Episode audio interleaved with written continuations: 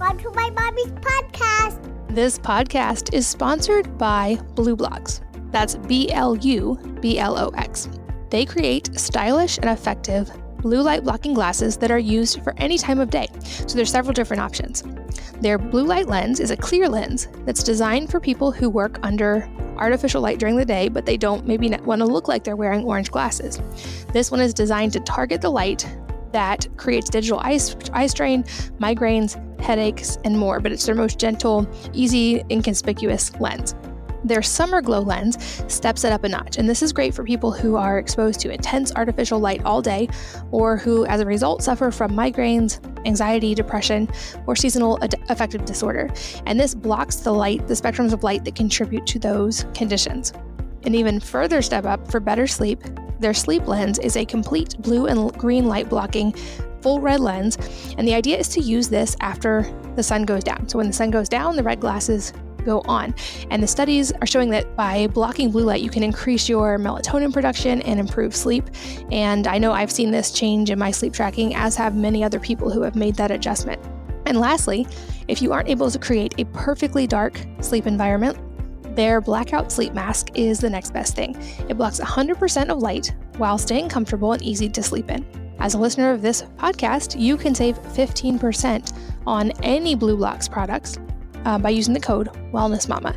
So to get that deal, go to BluBlox.com forward slash WellnessMama. That's B L U B L O X dot com forward slash WellnessMama. And use the code WellnessMama to save fifteen percent. This podcast is brought to you by Wellness. That's Wellness with an E on the end. It's a new company that I co-founded to tackle the toughest personal care products and to create natural and safe products that work as well as conventional alternatives. See, this is what happened. I realized that even the most naturally minded of my friends were still using certain conventional toothpaste and shampoo because they weren't willing to sacrifice quality. They just weren't willing to have teeth that weren't white or hair that wasn't clean. There are natural options out there, certainly, and there are conventional options that work really well, but to find products that do both was almost impossible. And thus, Wellness was born. I realized that there had to be a way to create the highest quality products that also worked as well as any conventional alternative. And we tackled the toughest first, creating the first and only natural toothpaste that is fluoride and glycerin free. It's based on my D I Y recipe that I have been using for a decade. It contains calcium and hydroxyapatite to uniquely support the mineral balance in the mouth. It also contains things like neem oil and green tea to support a healthy bacterial balance and oral microbiome and to fight bad breath. You can be the first to try it for you and your family and to try our innovative natural hair care shampoo and conditioner at wellness dot com. So again, it's Wellness with an E on the end, W E L L N E S S E dot com. Hello and welcome to the Wellness Mama podcast. I'm Katie from wellness mama dot com, and this episode may go deep on a topic that you aren't even familiar with or probably most likely have not tried. I am here with Doctor Jason Klop, who has been working in the field of digestive health and microbiome restoration for many years. During this time, he's focused on conditions that were not responding to pharmaceutical interventions, such as irritable bowel syndrome, Crohn's disease, ulcerative colitis, and small intestinal bacterial overgrowth, otherwise known as SIBO.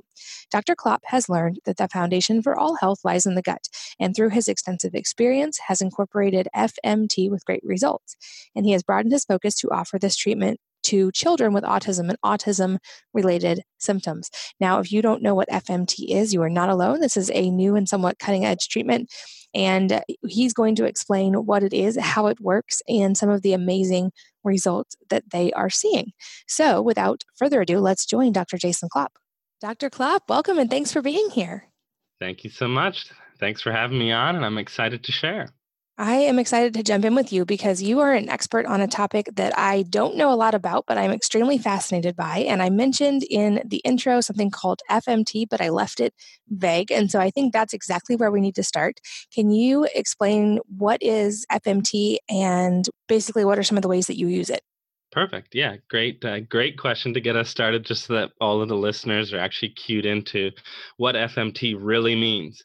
Um, so what it stands for is fecal microbiota transplant. And if you kind of break down the word um, or the words, it sort of makes sense. But in essence, what we have is, is we've identified donors who are extremely healthy, who meet very rigid criteria about what healthy actually looks like, both from a medical history standpoint, as well as stool and blood screening. So if they reach, you know, achieve all those things, we know that they have a very healthy gut microbiome, which is sort of the microbiota part. And then we have somebody who's the patient or who's sick. And you asked me, well, who is that that we normally work with? Well, traditionally, F M T is only used in those, uh, you know, in the U S and Canada for patients that have C. difficile, or at least that's the only approved use. Outside of that, though, there's a lot of really compelling evidence for other conditions like Crohn's, ulcerative colitis, I B S. I do almost exclusively work with kids with autism, and the list goes on. Basically, any condition where you know there's a lot of gut um, dysbiosis or disturbance in the gut microbiota. So with this very healthy patient, we have a very sick patient, or not always very sick, but we know they have gut disturbance and they have symptoms as a result of that. We take the stools from this very healthy donor. It goes through a processing, a lab processing, which have standards associated with that. And that's implanted into the patient who's sick. And, and there's several routes of administration. There's the oral route. There's a, you know, they call it bottom up, uh, which is the enemas, or there's colonoscopies. So those are the main uh, routes of administration. So that's the basic premise. You know, you have someone who's got a really great gut, someone who doesn't. You take the person with really great gut, you process their fecal material, and you end up with really highly concentrated bacteria. And then that is then implanted via some mechanism into the patient. That makes sense. And it's so amazing to me. I know that we've done all this research and we know just how important the gut is. In fact, I think the more research comes out, the more clear it is that gut health pretty much is connected to or dictates every other aspect of health. And so I think it's amazing that we're able to now use technology and use science to do things like this. But I think there's also still, when people first hear about it, there's a little bit of like a what now kind of factor um, with something like this. But let's go a little bit deeper on how we can see such a drastic effect in the gut from this type of procedure. Sure. And and you're really right. I mean, when people hear of what I do, they kind of break down into two camps. One camp is like, I have no clue what you're talking about, and that sounds disgusting. And the other camp is like, wow, that is so fascinating. How do I get one? Or how do I learn more about this?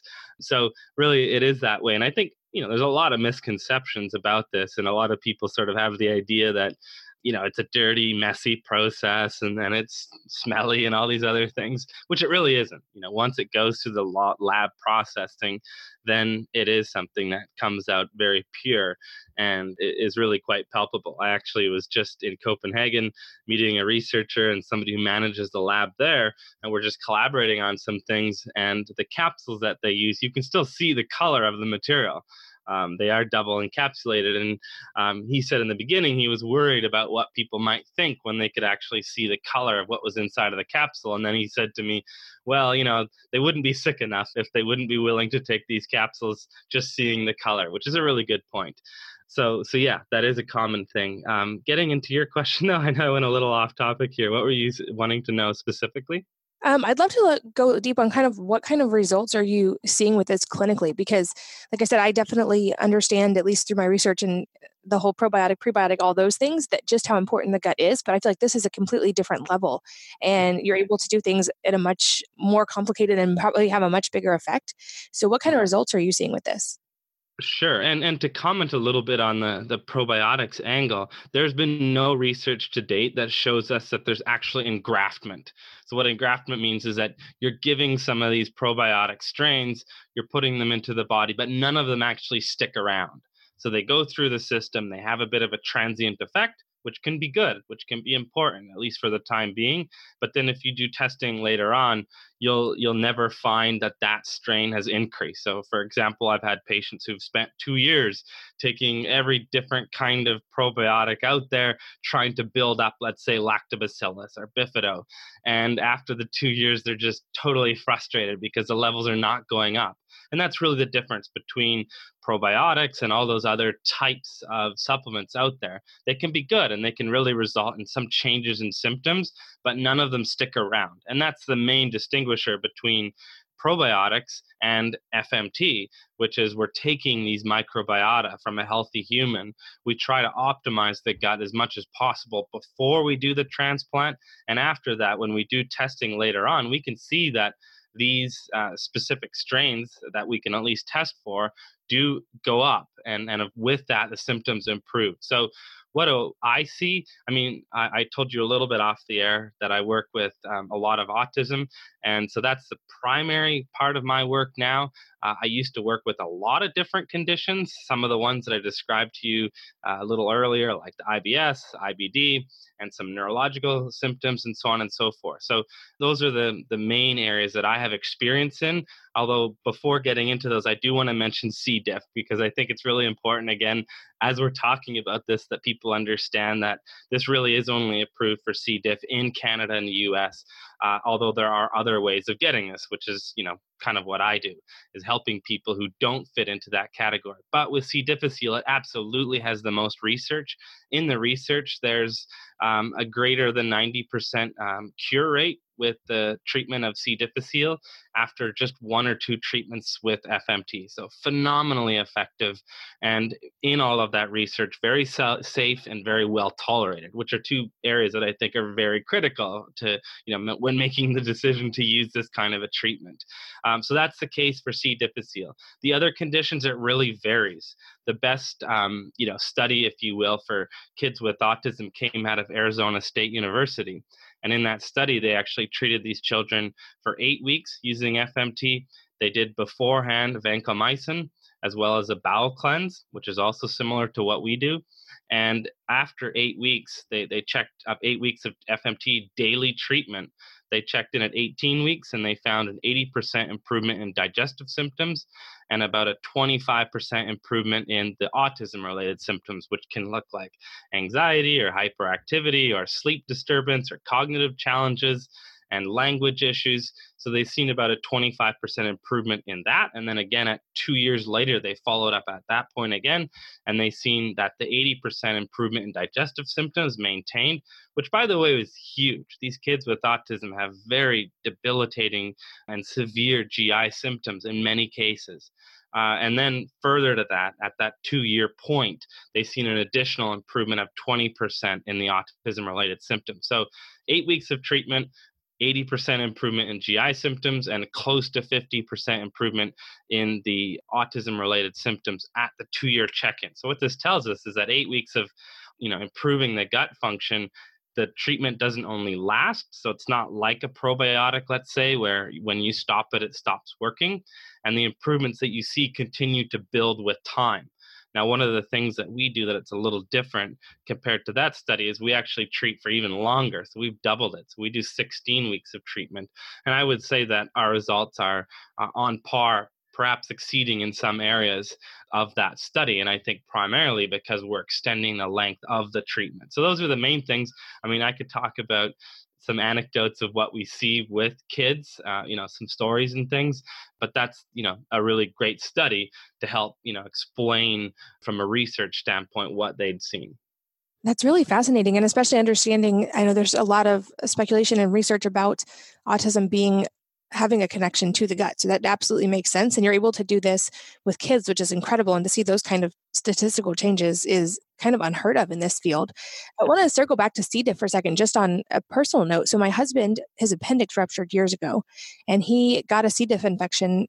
Uh, both it was in his body internally after the surgery. And so, and then he struggled with gut issues for years, and he eventually had SIBO as well. And we've been, finally now have gotten everything under control, but that's incredible to know that this is actually approved for anybody who has C. diff. That's an important one. I want to make sure we just highlight that for anybody who actually has that condition. Yes. The, the only sort of little caveat here, which I don't honestly believe is a crime against humanity, is, is that you need to go through three rounds and fail three rounds of conventional, fairly hardcore antibiotics. And at such point as you've failed those three rounds, then you can use F M T. So in the treatment using those three rounds, it can do a lot of damage to people. And that may well have been why your husband ended up later on developing SIBO, because he had to go through and use different antibiotics. Now, he had a ruptured appendix. So, I mean, yes, you absolutely need antibiotics. I'm not suggesting that people shouldn't use them. But anytime you do use an antibiotic, you are damaging your gut microbiome, and you're increasing the likelihood that you're going to develop some type of illness that is connected to gut poor gut diversity, which, as we continue to do research, nearly every chronic disease is in some way connected to gut disturbance of some sort or another. So yeah, that that's um, it's extremely effective. However, you first need to use antibiotics three times and have it not work any of those three times. Then you can do an F M T. And at that point, you know, one these people can be in extreme pain, having diarrhea and bleeding and all sorts of stuff. And within, you know, a day or two, they're absolutely back on track. So it's really phenomenal. And I, I personally wish that people didn't have to try three times, maybe once, or, or maybe not even at all if they chose. But nonetheless, those are the standards that we have to follow. Wow. That's, yeah, that's definitely frustrating. Um, so I'm curious, when someone comes to you and you're working with them on any of these potential things, what does that process look like? How do you prepare their body for this? And then what does the after kind of procedure look like? How do they maintain it? Sure. Great question. So yes, I, I do really believe there is something as trying to, as much as possible, optimize the gut to receive, if you will, this treatment.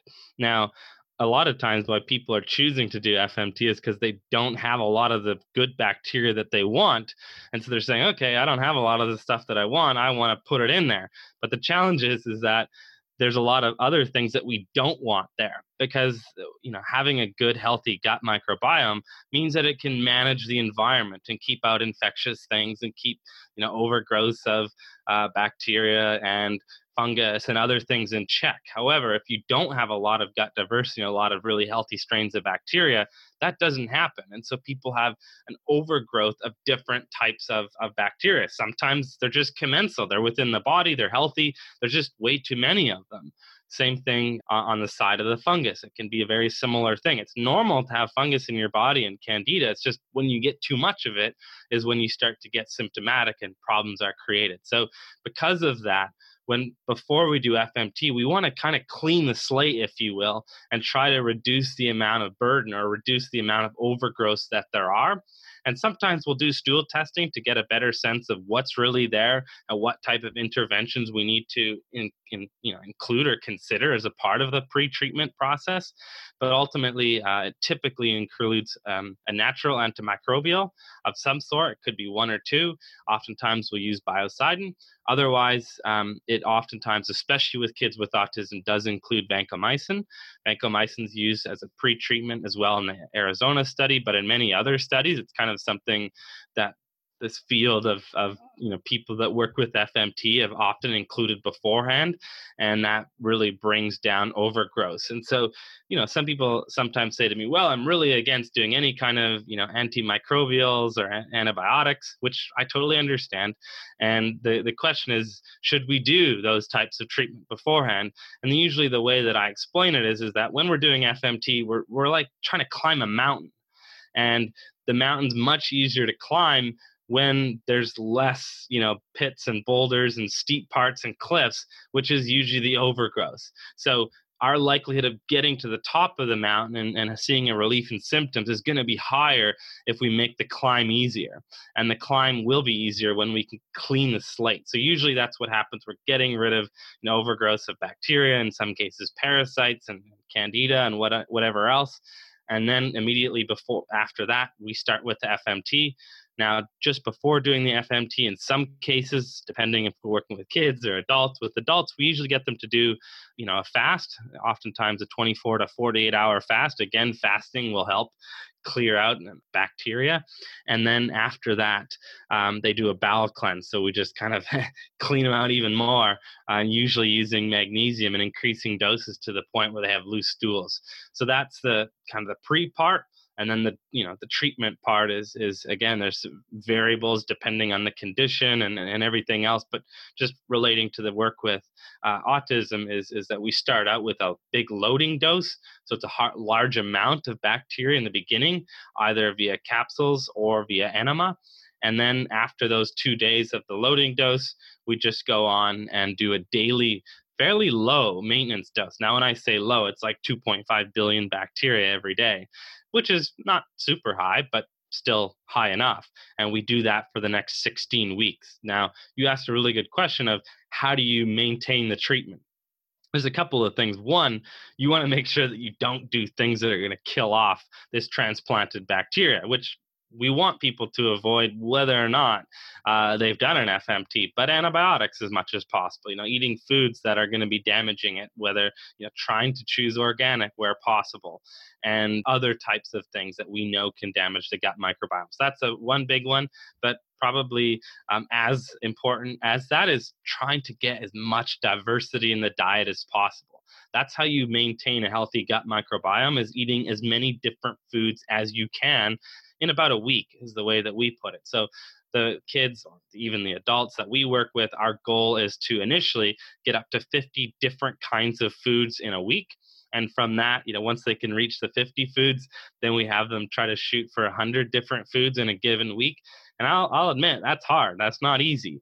But the standard American's eating like maybe ten to fifteen different foods in a week, which is not a lot, and tells us then that their gut microbiome is not going to be diverse, which is a problem. So to have a diverse gut microbiome, you need to be eating a lot of different foods, which is why I, you know, I take issue with a lot of diets out there, which are generally limiting. Now, I don't I'm not suggesting that you should eat a lot of different junk food, because there's a lot of that too, but it's just as much different kinds of foods as you possibly can. And people, you know, typically it's like, oh, well, I just eat the same oats. Well, why not trying different grains, or why not trying different kinds of seeds and nuts and, and so on and so forth. So that's a huge factor in helping to regrow that. And as you are, and as you can get that gut to begin healing, that's when you'll start to see symptoms even outside of the gut. Because initially, typically, we see the improvements in the digestion first.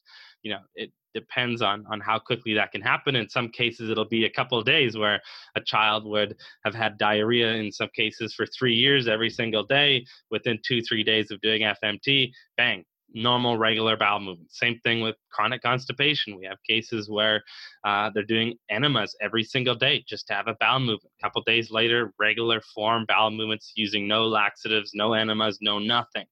But as you could imagine, as that gut begins to heal, and you know, there's a lot of talk out there about gut-brain function and, you know, the gut-brain connection, as well as leaky gut and everything else. Well, as we begin to heal the gut, we then begin to see improvements in many other areas. So that's, you know, really, really promising. And of course, that encourages whoever's experiencing those types of symptoms to sort of, uh, you know, pay reverence to these new gut microbiota, because they are so transformative. But they do engraft, so they do become a new part of your microbiome. And uh, and this is a question that I get a lot as well. I do it once, do I have to keep coming? And the answer is generally no, you don't. So long as you respect the gut microbiome and continue to try to nurture and build it, you shouldn't need to continue to redo treatment, although there may be some conditions where that's necessary. Just taking Crohn's or ulcerative colitis as an example, where, you know, you may put somebody into remission, which absolutely can happen. But as time passes, perhaps something comes up, or they go through a stressful period, or they need to go on an antibiotic or something like that. And in those cases, you may need to consider doing a short burst of a treatment just to reboost that gut microbiota and, you know, prevent someone from going into a huge flare again. So that's the general overview. That all makes sense. I would love to talk a little bit more about fasting, because you mentioned that you sometimes encourage fasting before, because of the gut changes that it leads to. And I am a huge fan of fasting in my own life. I've never done F M T, but I'm curious, just from your perspective and your research, what type of fasting are you using, and what kind of changes can people expect to see from that? Sure. So I, I agree with you. I think fasting's uh, awesome. I think even doing intermittent fasting for a lot of people is quite achievable. It's not very hard to do. And it really gives the whole body a break. And there's a lot of research in, in a lot of different areas on the benefits of fasting. Uh, however, as it relates to F M T, our main goal is is really to starve off bacteria and fungus and things that we don't want there. And uh, and so that's really the goal of it, is to reduce overgrowth even further. So we have somebody do, you know, a couple week course of, say, antibiotics or herbal antimicrobials or other things, and then we have them stop all of that for forty-eight hours before starting F M T. And our big goal with that is, because we don't want any of these bacteria to start killing off the, you know, the newly transplanted bacteria. And then we have them do a straight two-day fast if they if they can do it, if their health is, you know, if they have enough vitality and strength, because some people don't. And then, of course, young kids. I mean, it's really hard to to keep food from a young child who doesn't understand what it is you're trying to do. So in many cases, we don't do it in that regard. But it's, as it relates to F M T, our, our primary goal is to kill off overgrowth of bacteria, as well as kind of clean things out and have more space, if you will, you know, sort of air quotes, there's space for this transplanted bacteria. And then following, you know, that fast, you do a, a bowel cleanse, you just clean it out even more. And now when you do that large loading dose, there's more sort of real estate, if you will, for these transplanted bacteria to go in and have their effects. That's fascinating. And another thing that you mentioned that I think is probably also just great advice for any of us listening was about eating a much more variety in food and a much more varied diet. Um, this is something I know I've read about, how in our current diets, like you mentioned, many of us eat the same foods over and over and over. And there's so many benefits across the board, from the micronutrients to the gut diversity, et cetera, when we eat a whole like wide variety of foods. Is that something that you recommend even with patients who you're not doing F M T with?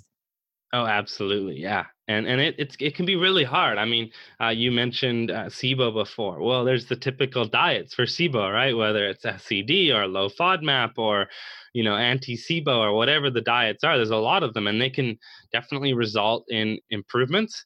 And I advocate for them, but what I advocate is for short term. You know, some people just get comfortable sticking with a very restrictive diet, and that oftentimes doesn't work out in the long term. And there's this, you know, there's always sort of fads that are popping up, right? Like carnivore diet. I mean, some people are seeing phenomenal improvements with that against autoimmunity and other conditions. But my concern is, is that by doing and following those diets long term, you're going to be restricting the gut microbiome even more. And depending on how long you're doing them, you know, perhaps they just, the, the, the numbers of those bacteria go down. Uh, and then with time, once you do reintroduce food again, you know, perhaps they'll come up again to a level that's supportive of the body, because the body does have a sort of fingerprint, if you will, of, of what a healthy gut microbiome is, especially if you do have a pen, an appendix. However, the longer you do and follow a restrictive diet, the, the bigger the problem that it will create down the line. So yeah, I'm I'm definitely a huge proponent of trying to have as much diversity as possible in the diet. But even, you know, beyond that, I, I think we have to keep in mind the the number one source of all of the bacteria within our gut originated in nature.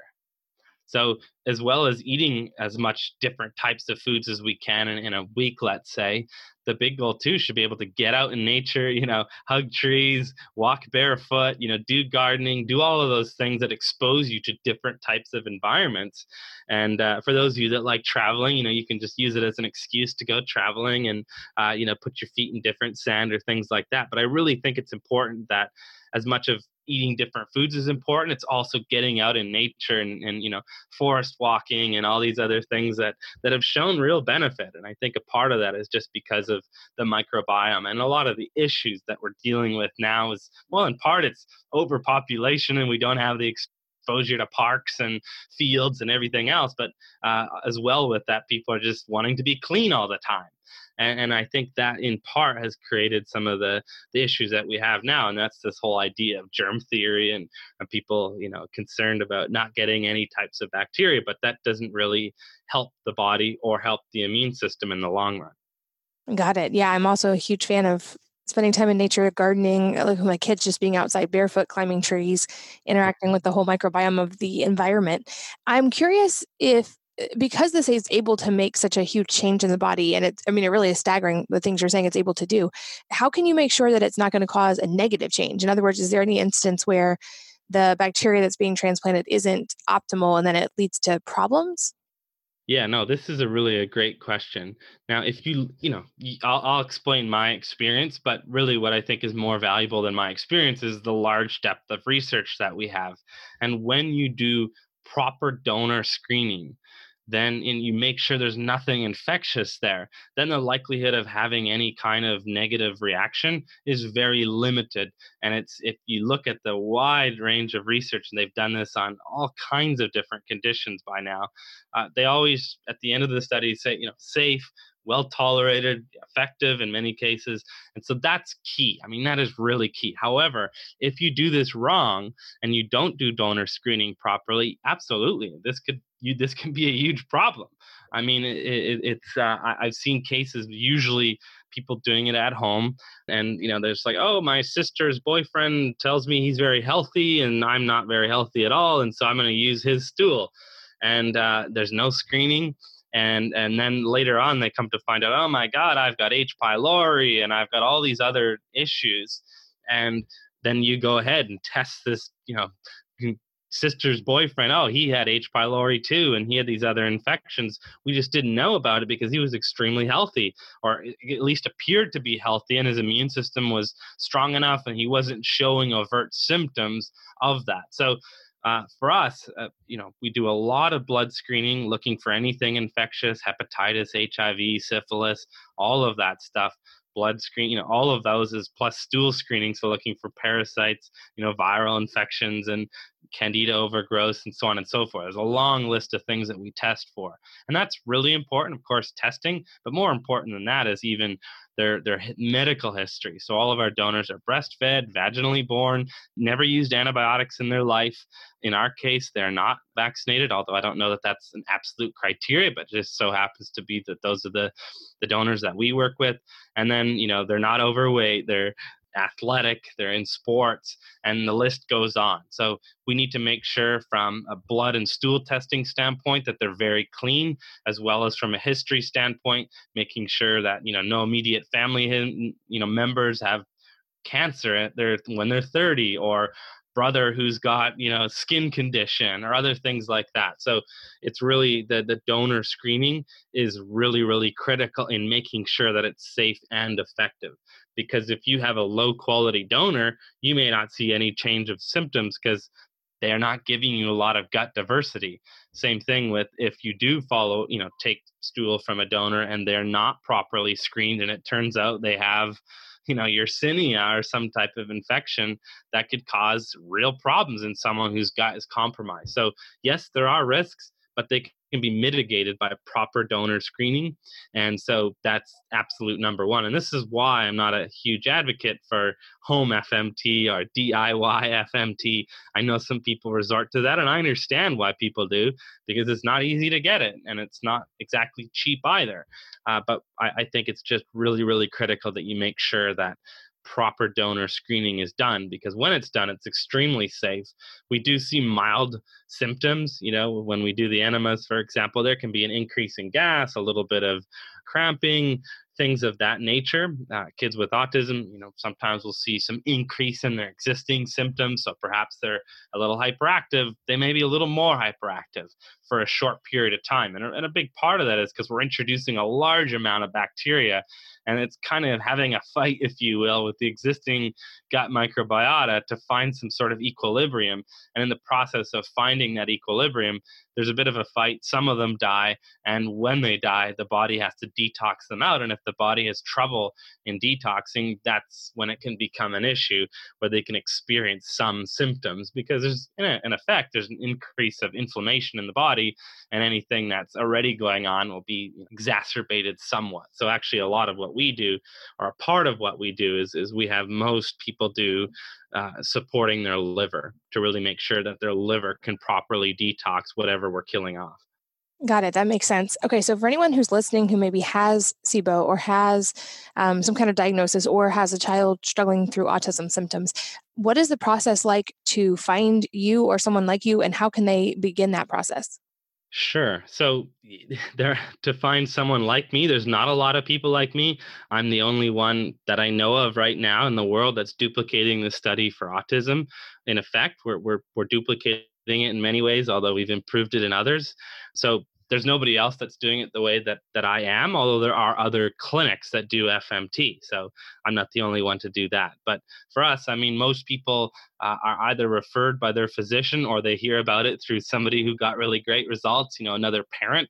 So those are two big ways. And they usually just send them to our website, which is f m t solution dot com, and they can learn a lot more about that. And for us, Um, for autism, I would say most kids with autism are, are absolute candidates for F M T. I mean, I've just looked at so many stool tests now and heard from so many families by now where I don't even think twice about whether or not I think someone um, who has autism and a lot of digestive symptoms, they they should definitely consider it if it, if they're considering therapies and they want to go down the route of, of treating the gut. I, I think that's definitely the case. However, in other cases like I B S and SIBO and I B D and things, I, I definitely think there are some people who are better candidates than others. And so for us, we really make sure that we screen and we really make get a sense of, hey, is this person likely to show benefit from F M T? And if they are, great, we can have a discussion about what that treatment might look like. But if not, then, you know, perhaps go do something else. And really, what I think is important, of course, if you have C. difficile,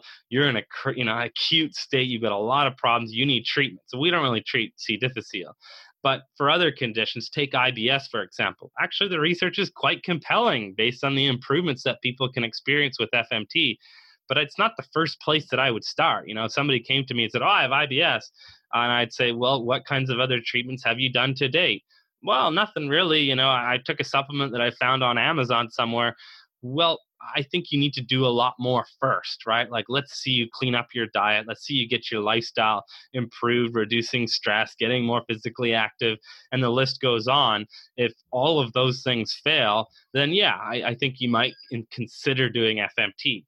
But otherwise, you know, it doesn't make a lot of sense. For Crohn's and ulcerative colitis, similar thing. I mean, those are conditions that are generally more severe, but Uh, it's definitely something that, you know, I still think you need to really make sure the foundation on the groundwork stuff has already been done. Uh, and then SIBO, this is an interesting one because I used to treat a lot of SIBO. In my experience of treating a lot of SIBO, I've never come across a patient that didn't first have some form of really bad gut dysbiosis, meaning that perhaps, you know, the, I hear these stories all the time, you know, it's like, oh, well, in my twenties, I was given antibiotics for acne for five years, or, um, you know, I had a one month where I was on an I V for pneumonia infection, or, you know, I got ear infections all the time as a kid. And then I had, you know, antibiotics every couple of months. And then leading into that, I had constipation throughout my teenage years. And then in my twenties, you know, I got out of university, went to, uh, you know, went to work. It was extremely stressful and everything just fell apart then. But oftentimes when things fall apart is just a matter of time. You know, it's just the straw that broke the camel's back. But what was really happening is, is that there were many signs before that that showed that the gut was becoming more and more deplete of these healthy, beneficial, you know, broad spectrum bacteria. And so that's usually the case. Now, I don't, you know, given that I've treated a lot of SIBO, I don't personally see F M T as a treatment for SIBO, although there is a very, you know, small study that did show that, that it is actually something that can treat SIBO and quite effectively, actually. I was surprised. But what I think, if you do consider treatment with SIBO, you definitely need to make sure that you're reducing the the overgrowth to begin with, kind of like we talked about before, right? It's a it's a mountain, we're climbing it. We got to try to reduce this overgrowth as much as possible to make it so that we can get to that ascent. But really, I would consider it if someone continues to relapse. I believe a lot of the relapse is not around, oh, well, you just started eating, you know, food again too quickly, or, you know, whatever it is, you didn't stick as close to the low FODMAP as you should have. I think it's just because there's nothing to counteract it. It's just like you have a garden, right? And you get rid of all of the weeds, but you never put in any corn. Well, the weeds are just going to come back. It's not how soon. It's, it's not like when. It's it's just how soon. And so you need to rebuild the gut. And for some people, they can do that through expanding the diet slowly and, and slowly working on that. Remember, I said there's a bit of a fingerprint. However, if that fingerprint is gone and there's no memory of what a healthy gut looks like, it's going to be nearly impossible in some of those extreme chronic cases of SIBO to totally be into long-term remission, able to eat and have a normal, healthy lifestyle again. So in those cases, I might consider doing it, but it would follow a pretty intensive pre-treatment to kind of clean out that garden, if you will, so that when you have done that, you can immediately follow it up with F M T, lock in those benefits, and, and see that it doesn't continue to relapse. And I've definitely done that, and that works quite well.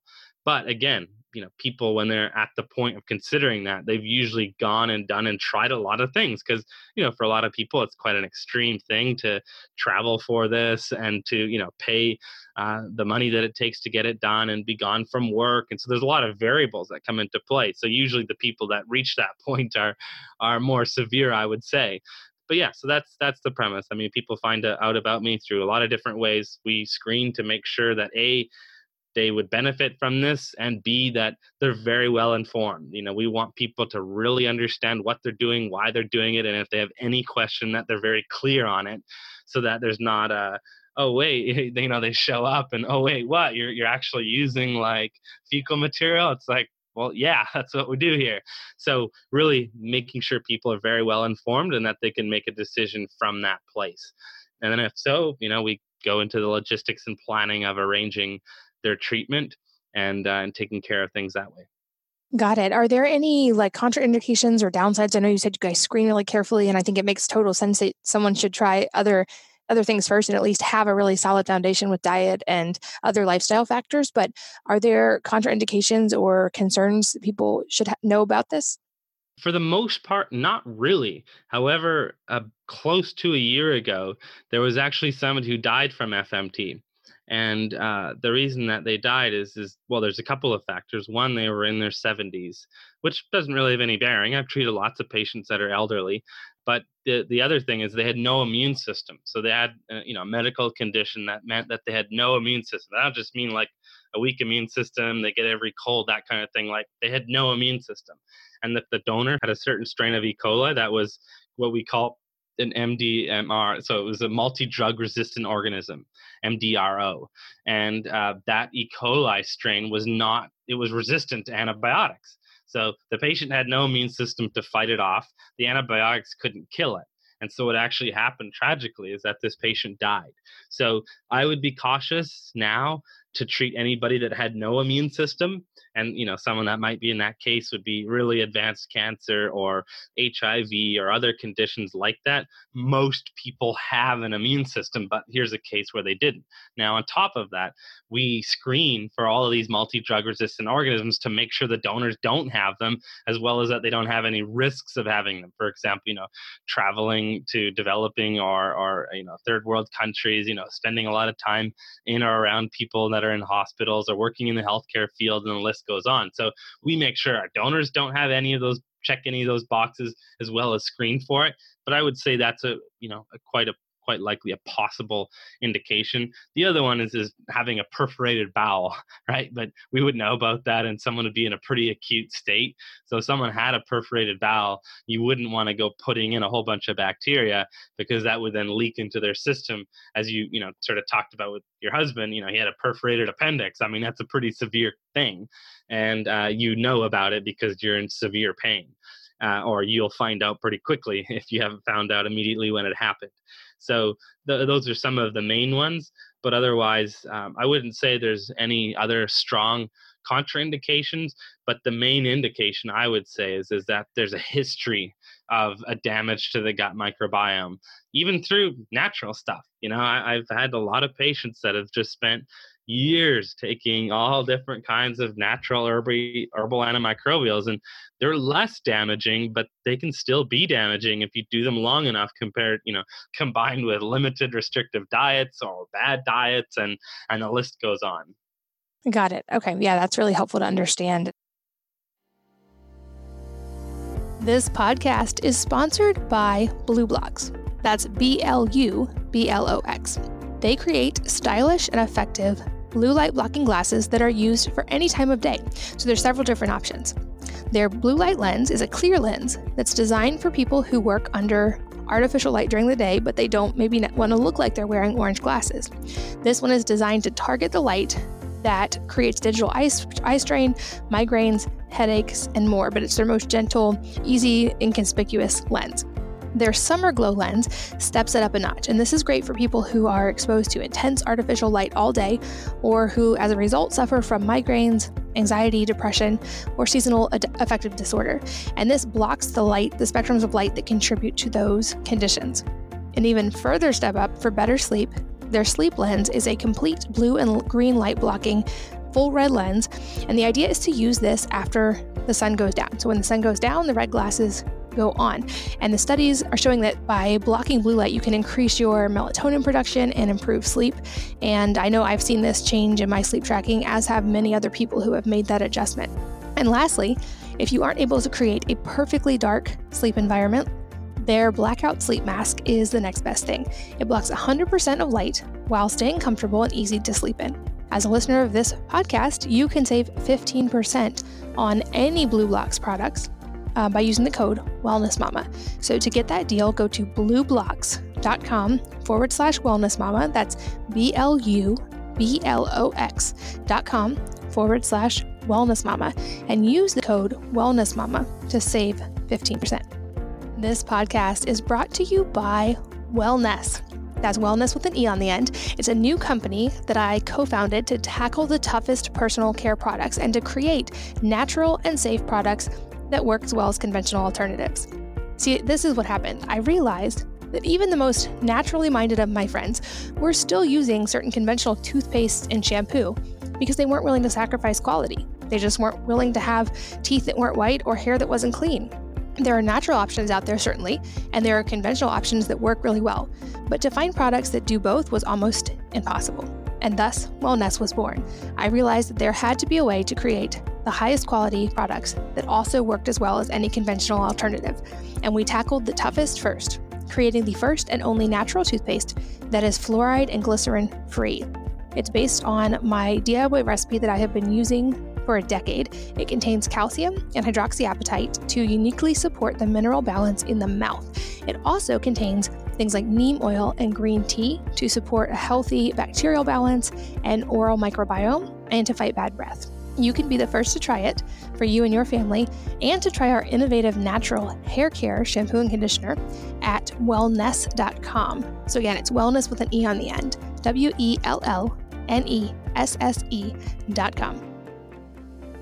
And I think you're right. Like this seems like a probably a foreign concept to a lot of people, but like you've explained so well today, there's so many applications for this. You just want to make sure that your body is well prepared and that you are doing the right things afterwards. What kind of future applications do you see for this that you think we're not even aware of yet? Yeah, great question. So I, I really truly believe that every chronic disease, take heart disease, take cancer, take neurological diseases, uh, diabetes, and the list goes on. I believe they all have a connection to some type of dysfunction in the gut. And the more that we're doing the research, the more this is becoming clear. Take, you know, Parkinson's, for example. They've identified now certain bacteria that are missing or, you know, not present or not present in high enough numbers in people with Parkinson's. So what's going on there, right? Like something's going on. And so how are we going to treat that? So yes, I, I believe that all chronic diseases will be treated with time with F M T or variants of it. You know, companies are working on identifying certain strains. I don't think that's going to work. I think having the full spectrum of the, the gut microbiota is really going to make a difference. But just to give you some context, they're actually even studying right now, the study started up in China, using F M T for the treatment of coronavirus. You know, this study was just posted. They're just starting to do this research. So, wow, you know, that's crazy. This is a virus and they're using F M T, but it happens to have some gut symptoms and, and other things. And so the immune system is very connected to it. But I think that, uh, and, and as well, they've done some research on using F M T in certain, while patients are using certain chemotherapeutics. And in more explicitly, they study this in mice, where mice taking certain chemo drugs, and then they give them F M T, seen a better outcome. And so I don't know, you know, why exactly that is. Is it just that the F M T is so beneficial, or is it that it's helping to enhance the effectiveness of the chemotherapeutics? And it's likely a combination of the two. So I think there's going to be a lot more indications as we begin to understand the pathophysiology, if you will, of the development of that condition. And we'll be able to see, oh, this is how it's, you know, this is what's happening. So they're even, you know, using it for um, hepatic encephalopathy, right, which is a condition of the liver. And they're seeing great results with that. So I, I, I truly believe that all chronic disease with time, we'll learn how to treat it effectively with F M T. And it's not to say that, you know, everybody with a chronic disease that would get F M T would necessarily see dramatic improvements, but, you know, taking cancer, for an example, you know, a drug will get approved when only ten percent of people show improvement of it, you know, not even a cure or anything else. So I think there's going to be very wide application. And uh, as we move into this world where we're using so many antibiotics and our environment is so polluted, and, um, you know, our air is polluted, our water is polluted, our food system is polluted. I mean, all of those things just wreak havoc on the gut. And that is hugely concerning.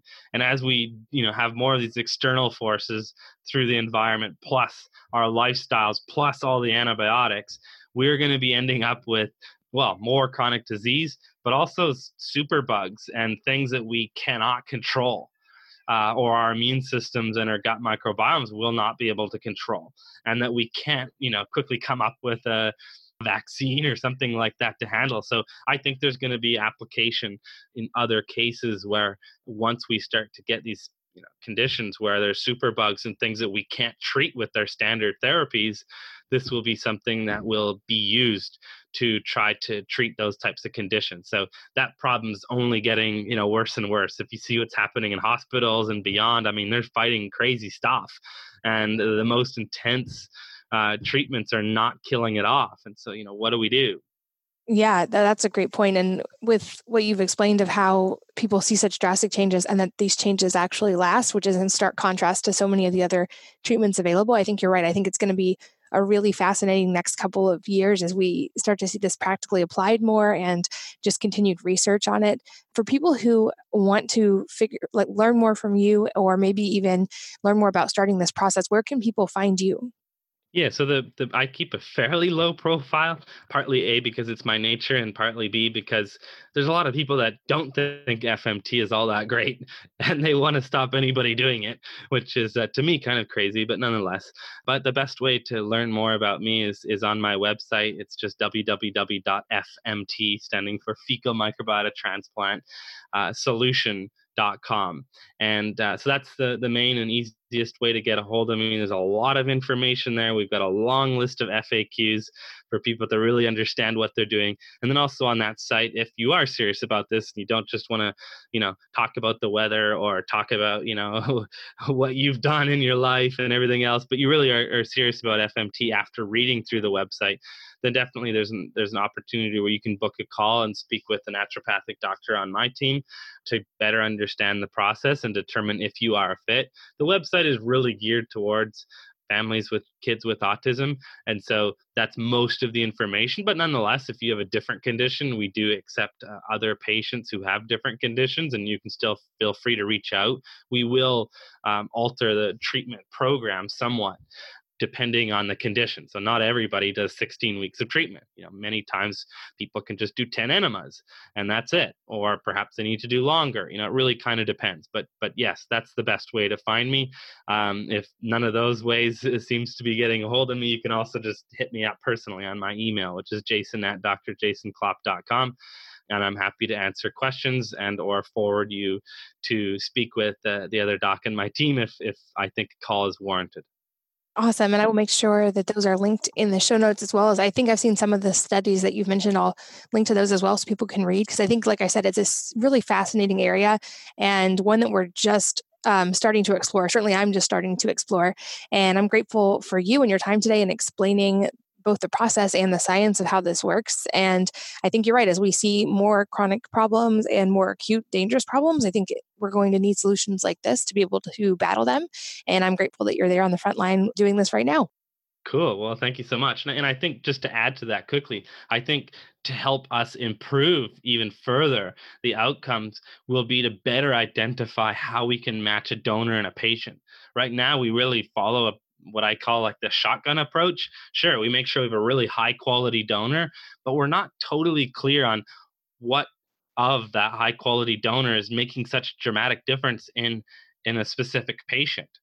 And so, uh, and I also have some cases where, you know, we'll have two people that come get treatment for ulcerative colitis. One of them just has phenomenal outcomes, goes into remission, stays into remission for years, and then the other person will see little or no change.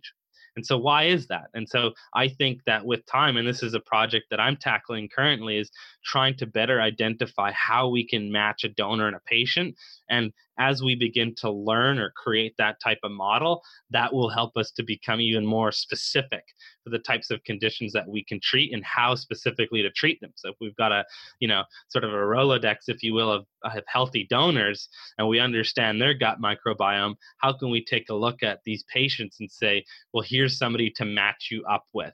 And that's really the the fine tuning of this sort of process, is to to try to figure that out. Now, I might not ever figure it out, because I think this is much more complex than than we might imagine. For example, you know, some people think it's it may not actually be about the bacteria. It could be about the phages, or it could be about something else that's not just about the bacteria. So I think it is really a complex problem that I'm here working on trying to solve.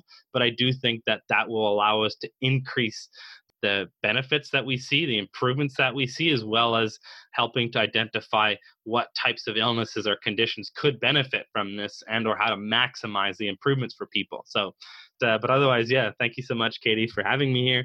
And uh, I really appreciate you asking some great questions. Well, thank you for your time. And thanks to all of you for listening and for your time, sharing one of your most valuable assets with us. We're so grateful that you did. And I hope that you will join me again on the next episode of the Wellness Mama podcast. If you're enjoying these interviews, would you please take two minutes to leave a rating or review on iTunes for me? Doing this helps more people to find the podcast, which means even more moms and families can benefit from the information. I really appreciate your time. And thanks as always for listening.